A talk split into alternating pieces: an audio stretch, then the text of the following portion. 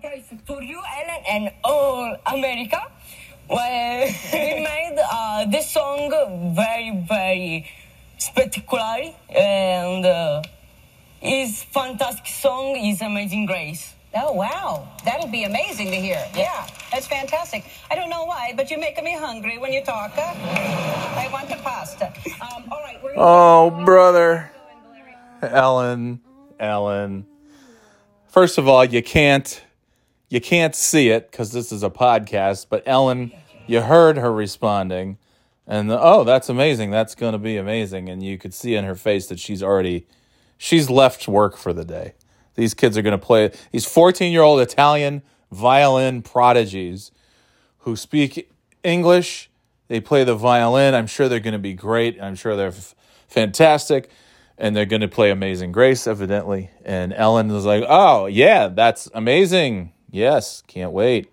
And then, of course, she uh, doesn't know what else to say. She goes, hey, I want to have it a pasta. You're making me hungry. Like, oh my gosh. Yes, even though you have two 14 year old children who both learned English, came to America. That's a that's huge to be 14 to like go anywhere.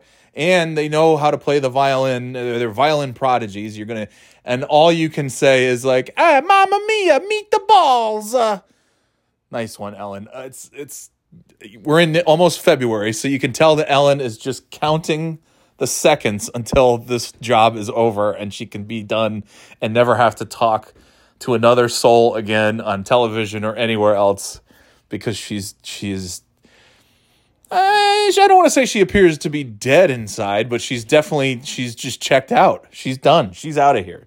She's gone. And she just has to ride out these next few months until I don't know, I May, I would assume, probably the middle of May.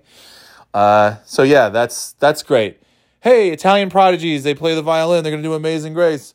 Oh, spaghetti!